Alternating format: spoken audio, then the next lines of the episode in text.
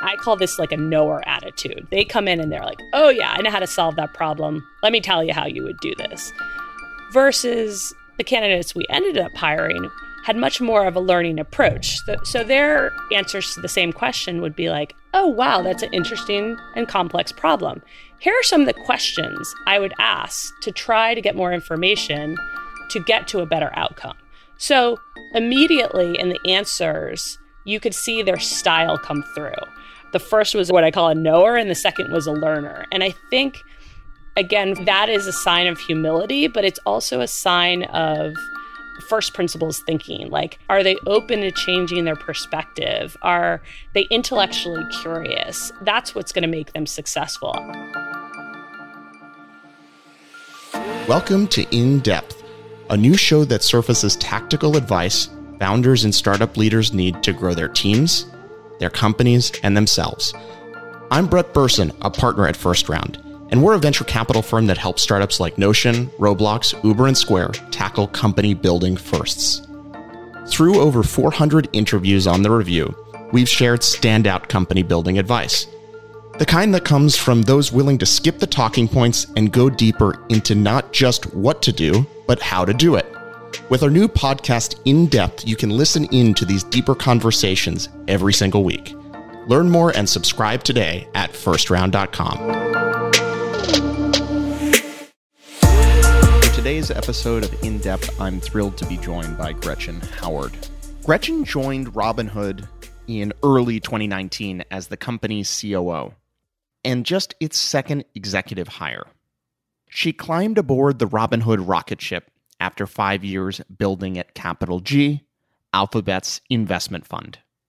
When she joined Robinhood as its COO, one of the most critical tasks on Gretchen's to do list was building out the company's executive team to support the co founders, Vlad and Baiju. So, in today's conversation, we dive really deep into what she's learned about executive hiring. To start, she explains how to align the hiring profile to the trajectory of the business to make sure you're investing in the right places. She also unpacks her hiring philosophy as it pertains to Robinhood, including balancing financial industry expertise with an innovative, hands on mindset that's critical for rapidly scaling startups.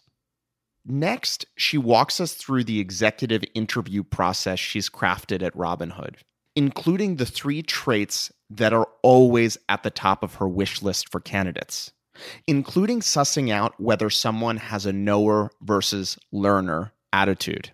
She also explains her complicated feeling towards certain interview exercises and how she leverages reference checks Finally, she shares her tips for successfully onboarding new executives so these hires don't result in what she calls organ rejection. Along the way, Gretchen shares tons of real life examples of how she's applied these principles in her role at Robinhood. If you're struggling with your executive hiring, whether it's coming up with the right candidate profile, aligning on culture fit, or finding that your interview process just doesn't seem to be surfacing the best candidates, this conversation really is a must listen to.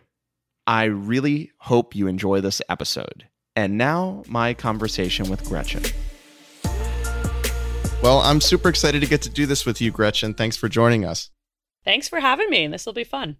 I thought it would be fun to center our conversation around building an exec team.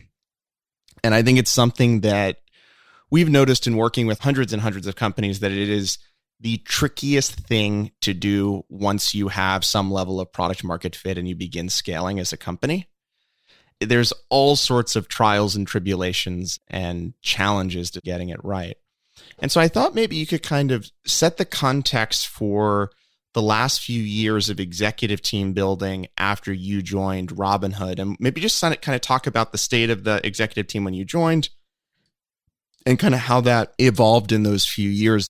So to just go back in time, I started at Robinhood January 1st of 2019, so a little under 3 years ago. At the time when I joined, the two co-founders, Vlad and Baiju, were co-CEOs. And they had hired their first executive, Jason Warnick, who's our amazing CFO. And he had started about two weeks before I did. So Jason and I were really the first two outside executives they had brought onto the team. And at that point, we knew Robinhood had a great offering for customers with strong product market fit. And they knew at that time they had to invest in leadership to scale to that next level. We didn't know exactly what that roadmap was going to be, but we knew that we had something special. And we openly had a dialogue of how do we take it to the next stage of growth and who did we need around the table with what skill sets to be able to do that. So I would say it was an amazing time to join because Jason and I really got to spend some quality time with Vlad and Baiju, and the four of us had a very open relationship in terms of communication and trust building. And when you're growing that rapidly, I think having that time for leaders to really bond and know each other and really respect the differences and the different skills that we each brought to the table was incredibly important. So I think some of the early conversations we had at that point was that there are different people who are right for different stages of our business. Some people can excel in the early stage of a business. They may be great ideators, really creative, maybe great at wearing many different hats. And some of those people will like that next stage of growth where you have to specialize, focus, and scale, but others may not. And that's okay. And so part of our job as leaders was to figure out how we could make that transformation effectively. So, how do you figure out the superpowers of each individual that you have? Figure out who do you promote from within to step up and take that next level role? And where do you have to bring in outside leaders to supplement the great talent you already have? So, I would say over the last few years in my role as COO, I've spent a lot of time thinking about how do we help the founders build a really strong and diverse leadership team and really stepping back and thinking about what areas do we have to invest in when? Because you don't have to do this all at once. And it's not just about bringing in people with the right skills. It's about bringing in people who can collaborate and trust each other and think about what's best for the company and not just their own function. I think that's great framing. So, to break that apart into some sort of specific topics, what does the actual process look like to go from that norming stage of you joining, and in this case, Jason starting a couple weeks before you, and then two co founders who, so it's the four of you. Like, then what happens to figure out where to start in terms of executive hiring, getting alignment, like that negative one to zero, we're ready to hire a chief product officer. We are ready to hire X or Y. What's actually going on there? Yeah, it's a great question. And I don't think there's any secret formula to how to do it. I think what we did was align a lot of the thinking of where we had to invest in leadership to our big rocks or what we were trying to accomplish for for our business at the time. So Robinhood's a single app where we want customers to invest and save and spend all in one place. And so when I joined, they had really were focusing on scaling the brokerage business and the crypto business. And they had also just recently launched a self clearing platform. So, one of the first things that I was asked to do was this self clearing platform no one's built this in new technology in the last 30 years. This could be a huge differentiation for us and enable us to launch a lot of new products in the future. So, who is our leader to take this self clearing platform to the next level? So, for me, I had a very clear focus from day one. And the first hire I actually made was our president and COO of Robinhood Securities, which is our self clearing arm, Jim Swartwout. And we talked a lot about as a leadership team what attributes, what capabilities did we want in that person? And when we selected Jim, it was very clear he had more than 20 years of experience in self clearing. He had lots of different relationships across many brokerage houses. He had seen different cycles in the market. He had the maturity to lead us into that next phase of growth. And so it was not only was he the best functional expert, but he also had the right cultural attitude. He knew that we could use technology to automate things that he had been struggling with for years as an operator. And he really also connected with our values. He believed that it was a worthy mission to reach out to a new generation of more diverse customers. He believed in the mission of democratizing finance for all. And I think if he had just had the functional expertise, but hadn't had the passion about rethinking operations, rethinking the whole self clearing model, being okay to be bold, he wouldn't have been the right fit for us. So for me, it was interesting journey because not only did I quickly have to be an expert in self clearing to select the best functional leader, but I also had to learn the Robinhood culture very quickly to make sure that this key hire wouldn't result in organ rejection. It had to be someone who was innovative and collaborative and open to change and understood the power of technology. So it was helpful to me to have those discussions with Jason and Vlad and Baiju. And we had a lot of debate, and they were all very involved in the process and had a say in who my first hire was. That was incredibly helpful. And so the discussion was hey, we all know that this is a really important bet. We need to hire somebody to own this. And then the discussion was what are we looking for in that person? Or what is the process to get alignment because I think a lot of things go wrong when a CEO is thinking I'm looking for X and another co-founder is thinking I'm looking for Y and you end up in these like infinite searches that never close. Yes.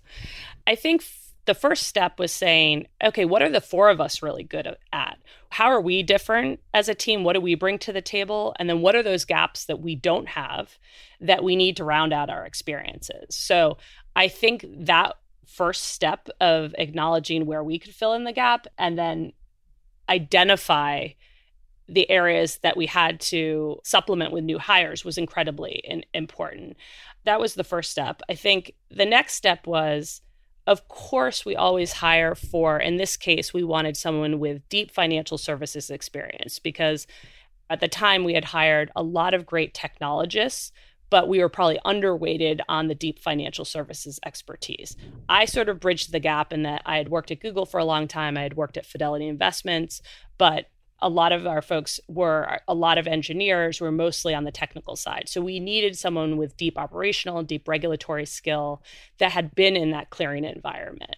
So the skill set, the functional expertise was the no brainer, I would say, on the hiring.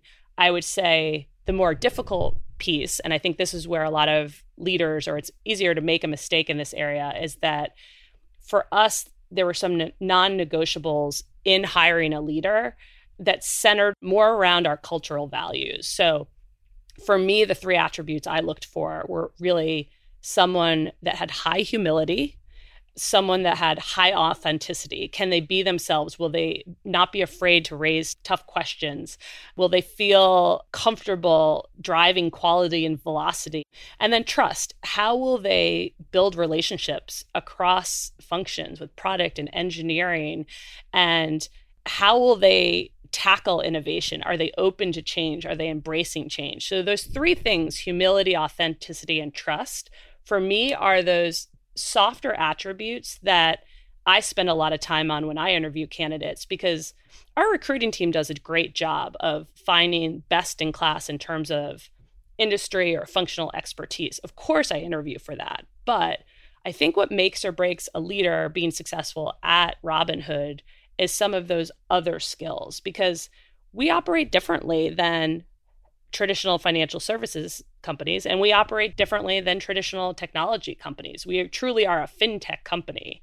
And I think that this mix of two very different industries and industry norms and bringing them together, we found that special sauce that works for us. When you think about those three cultural things that you spend a lot of time looking for, at least in this case with Jim, and then I assume it cascaded as you continue to build the exec team, are those things different than when you were hiring leaders at other companies in your career, or they're a consistent set of things you're always looking for, regardless of where you're working? It's an interesting question. I think at at least different points of my career and my own maturity, I probably early in my career focused more on expertise. Will they be able to do the job? Will they actually be able to produce high quality work do they have the potential to grow and learn? I think over time, as I've matured and seen patterns of what works in strong leaders and also evolved my own leadership style, I think I've probably weighted humility, authenticity, and trust a lot more.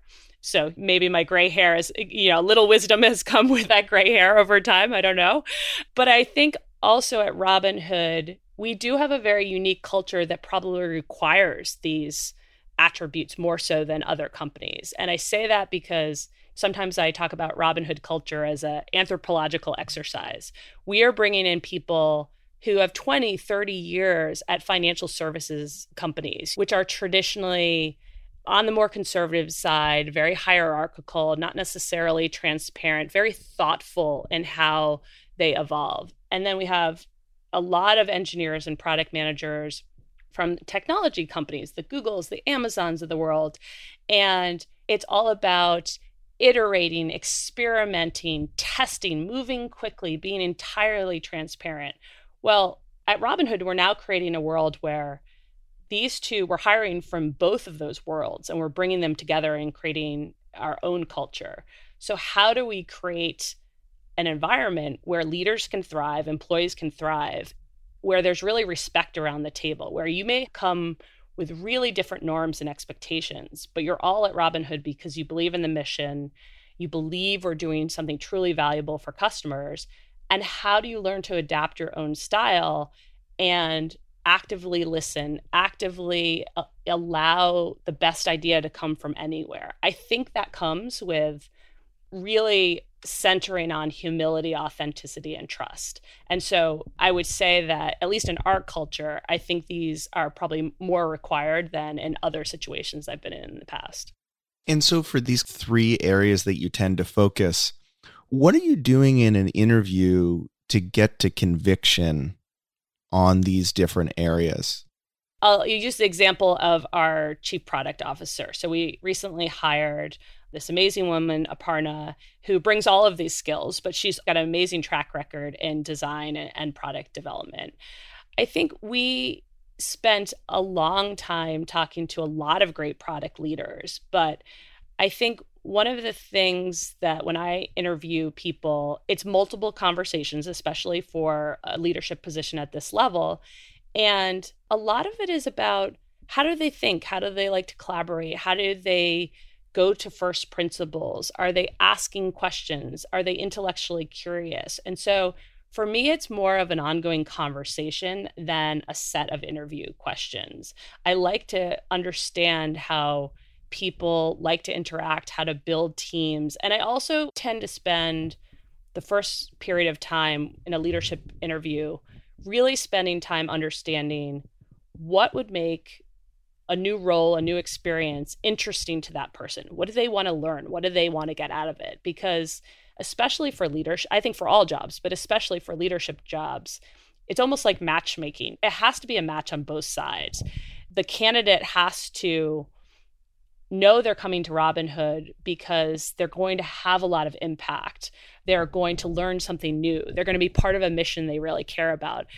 And from our side, they have to also be bringing a set of skills, expertise, characteristics that will complement our journey and help us achieve the goals we want for our customers. So it can't be a one sided conversation. So I tend to structure my first conversations with people with really trying to listen and identify what they are seeking in that next role and I, and I feel that helps us get to an understanding a lot sooner.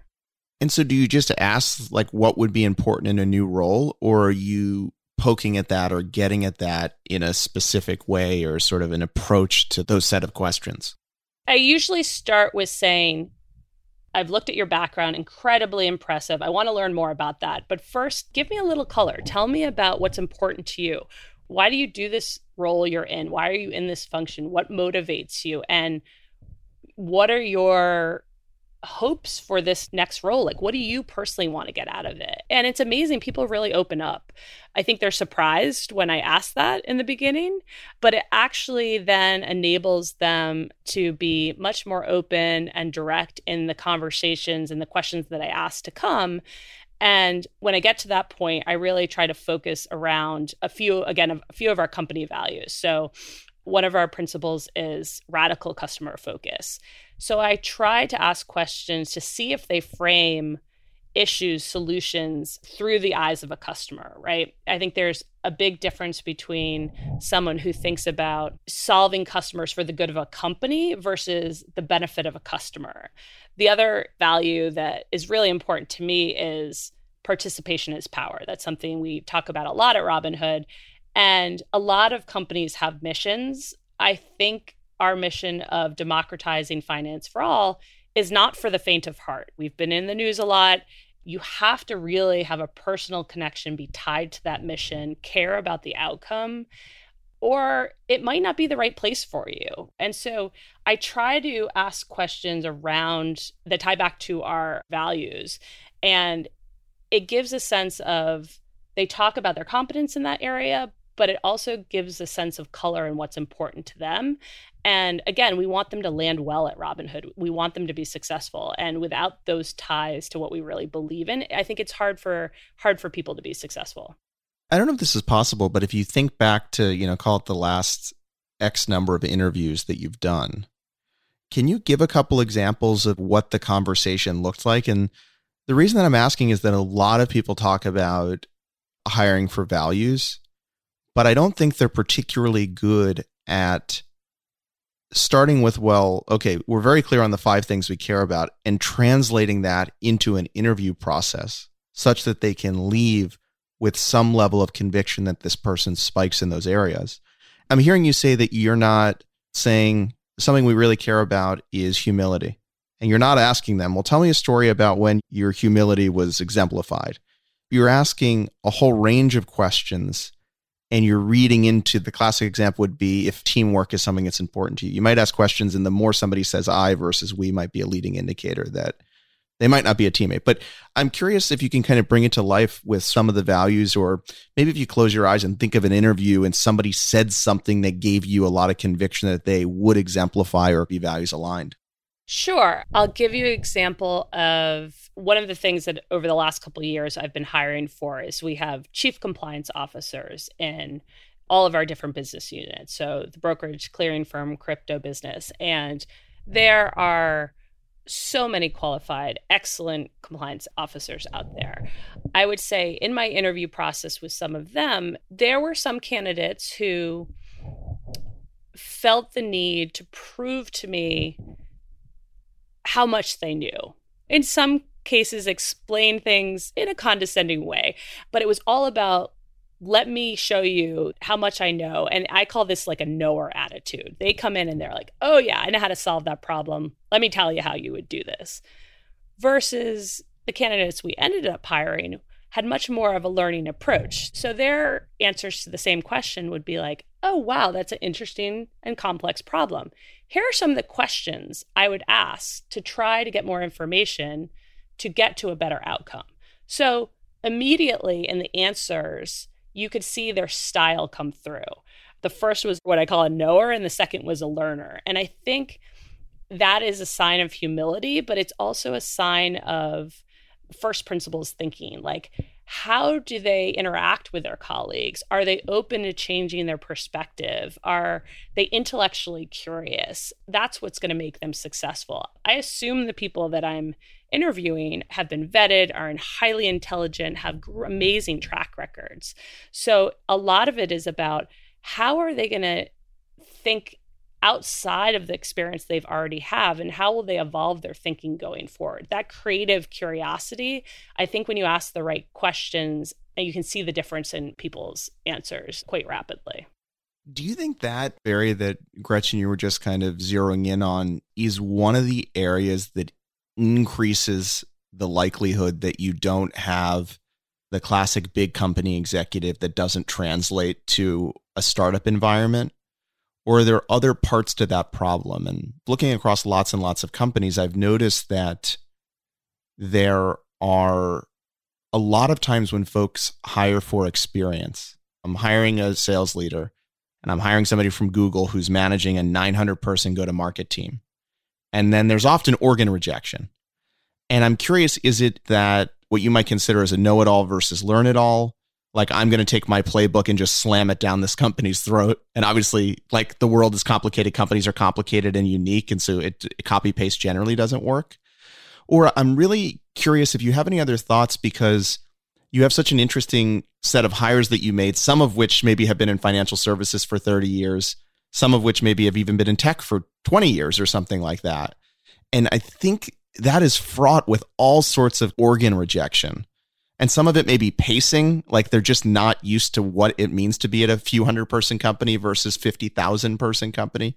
Some of it is, to your point, maybe values alignment. But I'm curious, any other thoughts on like what tends to go wrong when founders start to go and hire very, quote, senior or experienced people?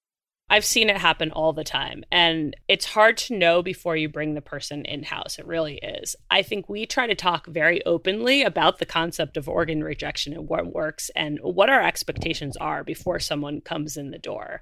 And that has seemed to work for us. It hasn't always worked, but we've gotten pretty good results from it. I think at Robinhood, we have an expectation that for leaders, that you can step out to a thousand feet, do that strategic thinking, be very visionary. But there are times, many, many times, that you have to roll up your sleeves and get into the details. And that is just the norm here. When you're building a company, you have to act like an owner and you have to do things that maybe you spent more time 20 years ago doing, but you have to get in there and it's all about solving for the customer need. So I'll give you an example. We had a huge spike in customer support tickets early in the year, and we created this program very quickly in a day called Put Me in Coach. And we had all levels of the company, regardless of the role, jumping in and helping customers. And that's just sort of the spirit of no one is too good, no one is above rolling up their sleeves and getting involved. And I think some leaders just haven't been in that position for a long time. So I do think it goes back to attitude. I will th- say that we also talk openly about hiring people from many different sources. So we want to create the Robinhood way. We're not going to duplicate from financial services, TD or, or Fidelity, or on the tech side, Google or Amazon. We're going to take elements of greatness from all different parts and then figure out what is the Robinhood way. And one mistake I made when I first joined is I started a weekly a weekly interaction for managers and we called it leadership lab. And it was all about we didn't have a formal manager training program. So i said all right great. I've got all this experience. I'm going to come in and i'm going to teach all these people how to be great leaders. And the first meeting someone pulled me aside and said this is great. We've never had this forum i'm so excited but like we've got to figure out not how you did it before but what is right for Robinhood in this moment? It turned into a dialogue. It wasn't me sharing knowledge, it was having a conversation about what would be most helpful and most effective. And so I do think it's it's very much that mindset of yes, bring in your prior experience, bring in your knowledge. That is incredibly valuable, but come in with an open mindset that that's one input to the new way of doing things. And I think when people don't talk about that openly up front, when they bring in new leaders, it can be a shock because it will be very different from the norms that they've experienced before. So I think a lot of transparency and previewing that what we expect of leaders is very important. So, zooming out a little bit, we kind of went down this cool rabbit hole. I was hoping we could kind of shift the conversation slightly and maybe zoom back out and talk about how you think about running a really good executive recruiting process. And so maybe we could talk about it with a hire you made last year or a fictitious hire that you might make. And maybe you could walk us through how does it all work? Who's involved and what have you learned about making that process both efficient and effective in increasing the odds that you bring somebody spectacular on the team? Yeah, I think we are scaling incredibly fast and we're also fighting for top talent out there. It's one of the most competitive talent markets I've ever seen. So, one of the things I like to focus on is how do we have quality interactions within every step of our hiring process. I think that open communication, dialogue, ensuring that even if they don't end up joining us, that they have this sort of delightful experience interacting with us. So I can walk you through how we do it at Robinhood. When we hire top leaders or executives, we partner very closely with our recruiting team. Our recruiting team spends a lot of time calibrating, getting the business acumen on the profile that we want. So we may do a deep dive session with them, really understanding the functional skill sets and then the attributes that we are over indexing on. And they do a huge sourcing project and they come back to us with lists of people, different profiles, and we go through a process and we say, yes, this one is exactly spot on, or no, this one is a little off because doesn't have this type of experience, or no, this one's jumped around a lot. Let's deprioritize that person. So we spend a lot of time in that calibration stage. And I think that even though upfront that takes some time, I think it allows us to go much faster through the process after that. So the next phase is if it is an executive, we usually have one of our executives, it could be Vlad, it could be me, it could be anyone on the leadership team who's ever the hiring manager, reach out to that candidate. And I think that's important. Sometimes we have recruiters reach out directly. Do you run most of your exec searches internally or do you mostly work with a retained search firm? We do a combination. So I would say we have a fantastic in house executive recruiting team. But for some specialty hires, we use outside recruiting services. So I have a list of recruiters that I've worked with in the past, some which I got to know when I was at Google Capital or Capital G. And I tend to like to work with very small shops that have specialties. So sometimes I use them. So again, I'll go back to sort of the compliance experience. I was hiring two compliance officers about a year ago. One of them I had actually worked with 20 years ago. The other one was a referral from an employee. So we didn't need to use an outside firm. That said, when we were hiring for some other compliance roles, we didn't have necessarily have some of the industry connections. We valued that outside perspective. And so we actually used an outside firm to help us with that search. So there's not a strict rule book about when we do it in house or when we use an outside recruiting firm. Got it. You were saying calibration exercise, do some sourcing from your exec recruiting team.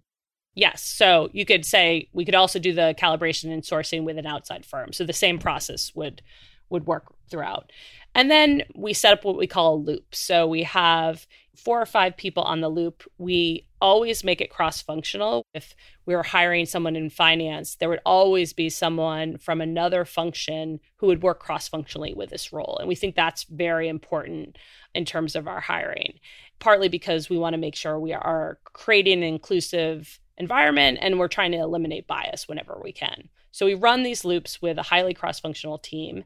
And we usually start off with a screening process done by the recruiter and usually the hiring manager. And we try to get candidates through the loop very quickly. We have different areas that we have each person focus on. And we try to get back to the candidates very quickly, close the loop, and calibrate. We try to do batch interviews so we can calibrate across different candidates and really understand and discuss why certain candidates are resonating and why others are not. So sometimes for executive searches, this can go over a period of months. For other levels, we can move as fast as a couple of weeks, but we really try to make sure that we are casting a wide net and having a very diverse candidate set to talk to for every leadership hire. How do you think about the balance of buying and selling throughout the recruiting process? Yeah, I think the mistake that I've seen that's very common is interview teams come in and they just go right into the buying, right? Why are you good enough for us? Why do you want to work here? Show us what skills you have. And sometimes the candidates don't have enough context as to the color on the role, how this fits into the organization, what the future path for this role is. So I'm a believer that that hiring manager really needs to take that time up front to set the scene, put color to the role, explain how it fits into the larger organization, explain the career path within it. And that will just make the candidate have more context to go into those other interviews and it'll be more fruitful conversation. So I think early on in my career, I've definitely seen candidates that I've met at the end of the process, and they'll say, and I come in to sell at the end, and they say, Can we just step back? I don't even really understand the context of this role. And I think that's a mistake. So I think there's still more work for us to do in this area. I think we have to correct for that make sure candidates understand who we are, what our culture is, what this function is all about, what are the core responsibilities, how does the team operate. So, doing that selling up front and then going into the buying procedure. It is a common mistake that I see. When you talk about dividing up evaluation criteria across the folks on the interview loop, can you give an example of what that looks like at Robinhood? And do you also, one of the tricky things I've found about the divide and conquer way of recruiting is it becomes trickier for you as the individual on the loop to be convicted coming out of the time you spend together if you only focus on like a very narrow slice and i'm curious if you balance that in some way or maybe ultimately it's the hiring manager that's making the overall call and you just need jane who's on the loop to tell you is this person customer obsessed and as long as they can give you the answer yes or no there, then that's their role on the loop. I agree. There's trade offs with being too focused and not having that holistic picture. So I think one of the things we try to do, especially for major hires or big roles, is we meet as a group beforehand. We talk about how we're going to divide and conquer. And they could be anything from coaching, development skill, leadership skill, building large teams to working cross functionally. So if there's someone that has to work very closely with engineering and they're not in the engineering function, we'll have an engineer come on and say, Would you like to work with this person? How are their communication skills? So we break it up into a series of different attributes that, again, go back a lot to our values. But I, I do think it's important to, at the beginning, at the outset, really hear from the hiring manager what is critical for this role? What are they looking for? What will success look like? Because that gives the interviewers broader context as to what they should focus on. So, even though one person might be focused on the people management skills, if they're in the crypto space, they can still weave in questions around crypto, around that functional expertise to get a more holistic stance. So we're not so strict that you can only ask these questions. It's a very fluid conversation, but we do it, we divide and conquer so that the candidate doesn't get the same questions and we approach it from many different angles and triangulate. And I, I would say it's not just the manager's call at the end of the day. If the manager is supportive of the hire but the rest of the loop is not supportive we don't go forward with that candidate. We take all of the people on the loop's input really seriously because we want this person to succeed at robinhood and that's just not a good indicator if they haven't gotten the support from the full loop so, in terms of the overall approach of hiring execs, it has to be a unanimous hiring decision in terms of the folks on the loop? No, sorry to clarify. It does not have to be unanimous, but I think there has to be a good enough discussion that people feel comfortable with moving forward and feel like this person would be successful. So it's not a unilateral decision. And we have hired some controversial people where there's some that were so supportive and others weren't. And at the end of the day, we've got to trust the instincts but i was stressing that all of the input is incredibly important. So more likely than not we usually have universal support especially an exec candidate. There's not a rule that says you have to have unanimous support. On this point gretchen in terms of running a debrief on an executive loop that's just been closed can you talk a little bit about how you structure that time and what that looks like? Sure. We recently hired a chief security officer and we definitely had people who are subject matter expertise in security on the interview loop, but we also had key partners like the engineering lead, Serby, on the loop as well.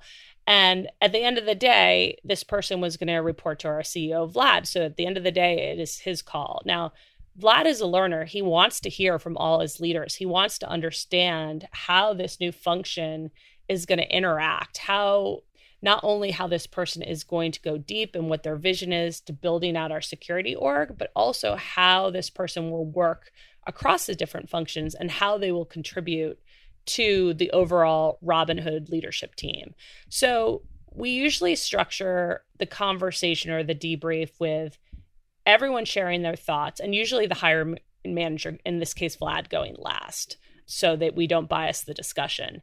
And it's not overly structured, but we do, it's asking a lot of questions. It's pressure testing people's assumptions.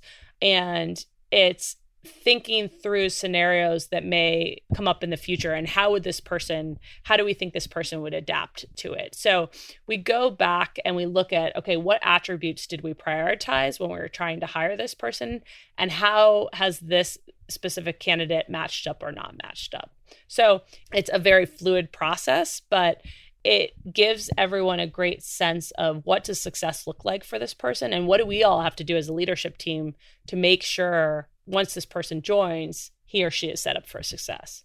On that point, what advice do you have for new folks that are maybe joining your executive team for the first time or a friend reaches out to you and after spending the last 7 years at company X, they're joining as the chief product officer at company Y and they want your advice on how to make that entry and that onboarding experience the most successful or what can they do to increase the odds that they have a lot of success at this new company that they're joining? I think it's different for every role, but I think there used to be this old adage that was come in for the first 30, 60, 90 days. You just listen, be an active listener, but don't actually start making decisions. I actually think that's inherently wrong in a especially a company that is a high growth, high velocity, high quality expectations company like Robinhood. So, what I try to do, and I think it's made people successful, is first prioritize the relationships. Here are all the people you need to meet, build that trust, start that communication, learn about them personally, learn about where they came from, learn about why they're here. That is the basis for everything. So, your first two weeks are all about that.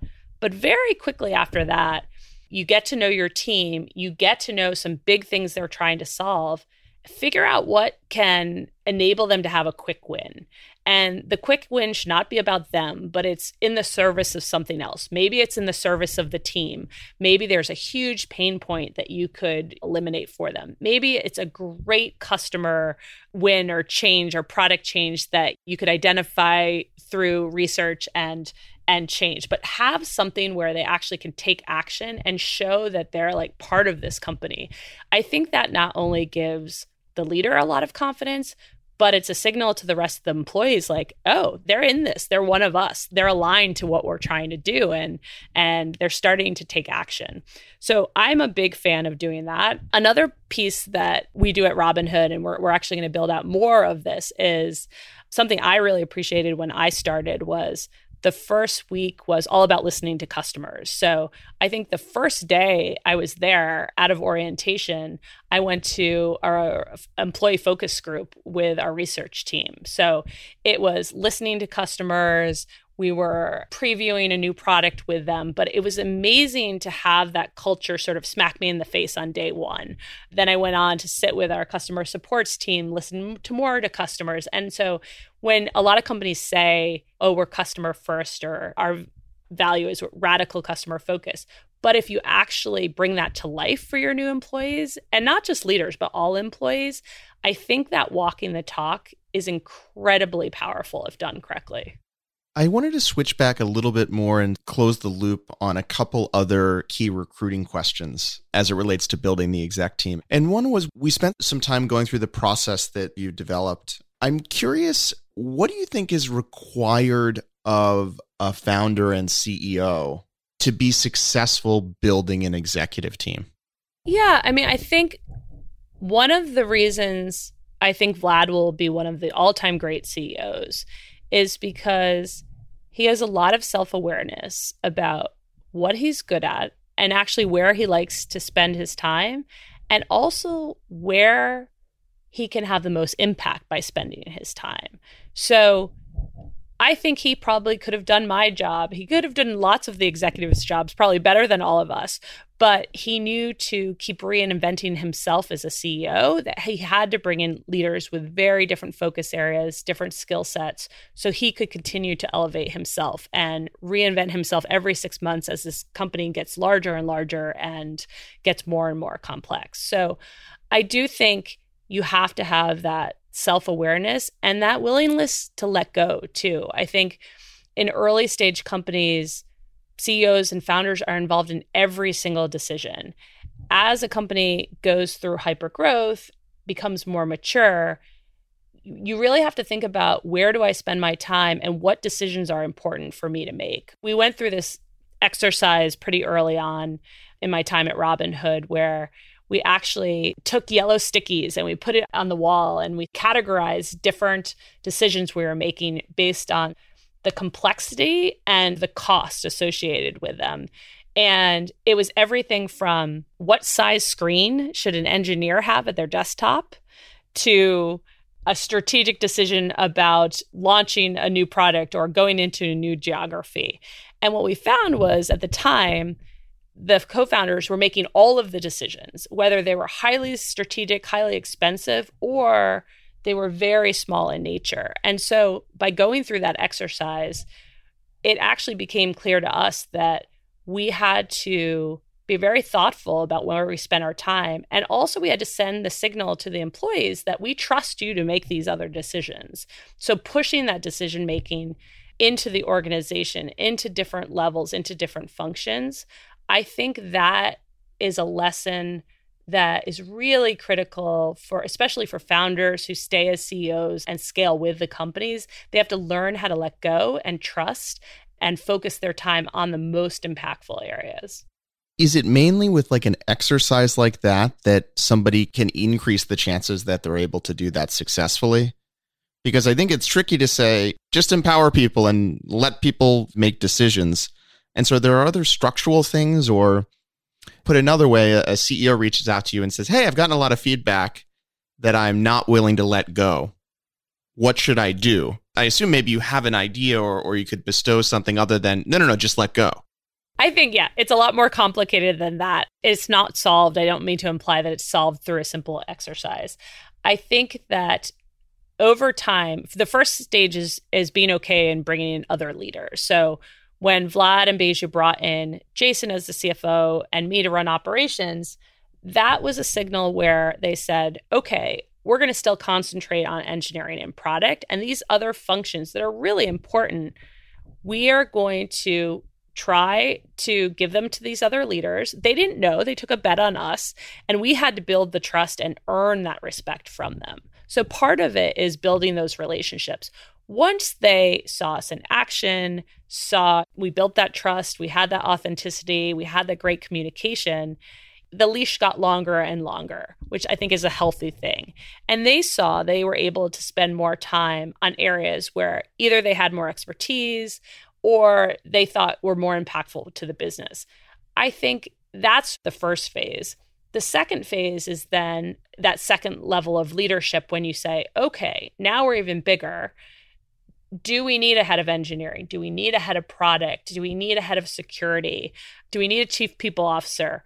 how do we actually make sure that I can still be involved in these strategic decisions, but some of that day to day management, second level problem thinking actually can be handled by someone else.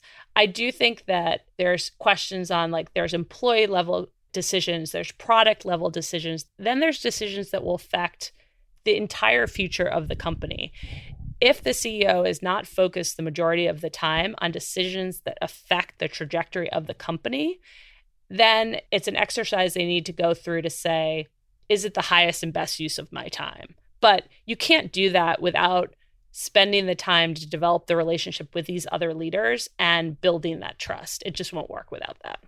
One thing we didn't talk a lot about is do you leverage projects or exercises as a part of the loop when you're hiring a senior exec to join your executive team? Occasionally. I have mixed I have mixed views on that.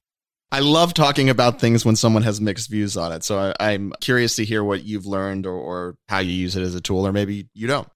I've experienced and tried having people create presentations, run us through a meeting. We give them a brief. How would you solve this problem? And instead of doing a straight interview, we make them do a lot of pre work. And sometimes I've seen that work, and sometimes people are really just really good presenters. And the reason I have a problem with it is because Robinhood is not an environment where we do a lot of presentation.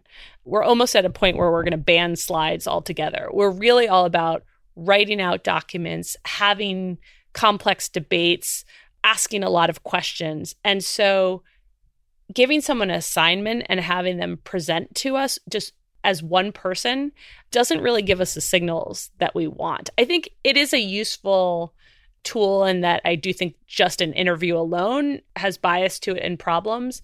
But maybe it's me. Maybe I haven't crafted the right exercise to give me the signals that I need. So I have mixed reviews about it. If you have any ideas of great exercises, I'm all ears. It's a topic that I'm really interested in. And I think the short take in the studying that I've done is it's the most valuable project or work product or what have you is the thing that most similarly reflects the thing that the person will do. And I think in the case of execs, it's a little bit harder because to your point, if you're not doing a lot of slides and presentations, then that's not what the exec's doing. So in, in fact, it, it tests for something that you could care less about. And unlike an IC role, you know, you're hiring a content person, you could have them go write and do the exact job. And so I think it's a little bit trickier. I do wonder if there are for very senior folks if there's basically a job simulation. So if it's a lot of written based work or what have you, is there something sort of analogous to the actual job that would be useful? Or you could simulate something that you're actually working on together. And to your point, a lot of the most senior folks at Fortune 1000 companies, technology companies, are very actually good at presenting. That is a currency, is like charisma and presenting. And there's a lot of people that get really far when there's a lot of sizzle and very little steak. And so you're almost testing them for a thing that in some cases may be the least valuable thing or the most fraught with correlation between like that thing and success in the job. Absolutely. So I think there's probably an inverse correlation with good presentation skills and success at Robinhood, right? It's not something that we value. I think where we've found success is less so in an executed brief like here's an assignment or a thought problem come back and present to us it's more in the conversation we'll say hey here's something where we'll take real problems. Here's something i'm thinking about or here's something i'm struggling with or here's a product idea that we have of course under nda how do you approach this? How would you break this apart? Like be a thought partner with me. And i think those type of exercise they're very conversational and it's very back and forth. But if i leave a conversation and i learn something from that person that's somebody i want on my team i don't need them to have all the answers but i want them to make me better i want them to push my thinking i want to have an amazing thought partner with me on this journey. So I really appreciate those kind of conversations more than a formal exercise when I'm hiring executives. Yeah, that makes sense. And then that I assume that's the way that you collaborate with a lot of the folks on the executive team. So it gets at like this is an interaction that we're going to have all the time. And so if we can do that before you get hired, I can get a feel for that. One thing we didn't talk about in terms of like the underpinnings or parts of the process is reference checking.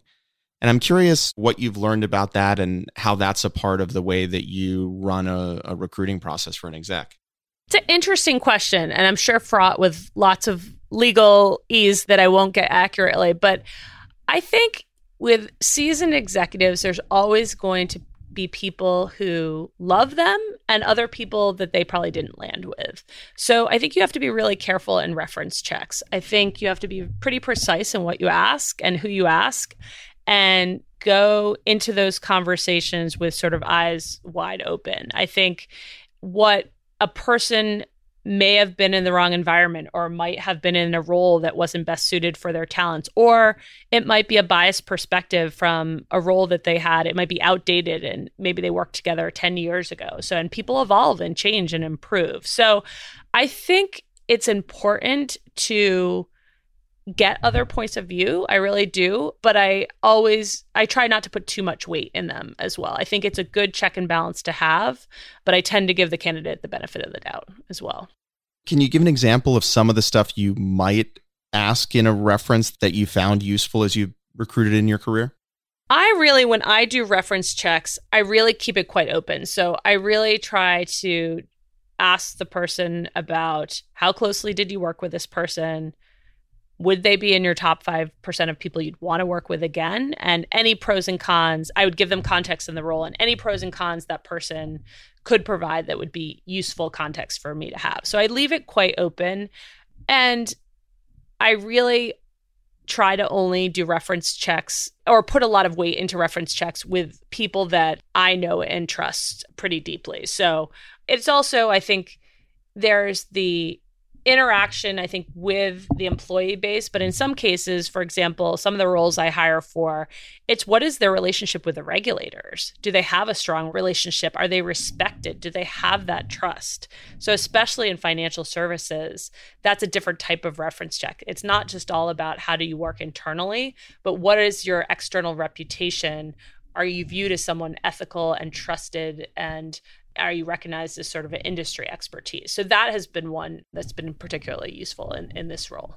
One of the interesting things, and you mentioned this at the start of our conversation, is that prior to Robinhood, you spent over five years helping build what is now called Capital G.